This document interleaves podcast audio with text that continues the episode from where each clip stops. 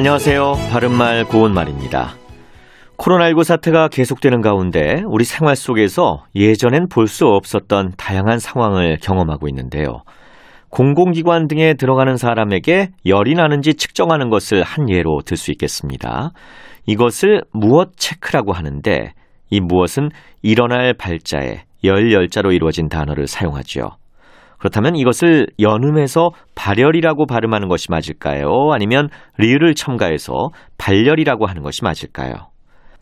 네, 이때는 발열로 발음하는 것이 맞습니다. 의학용어로 사용되는 발열은 체온이 높아짐 또는 그런 증상을 말하는데 세균 감염에 의한 염증이 있을 때 흔히 나타나는 증상이죠. 한글 맞춤법에는 한자어나 합성어 또는 파생어에서 앞단어나 접두사가 리을 받침으로 끝나고 뒷단어의 첫 음절이 이야, 여, 요, 유인 경우에는 리을을 첨가해서 발음한다는 규정이 있습니다.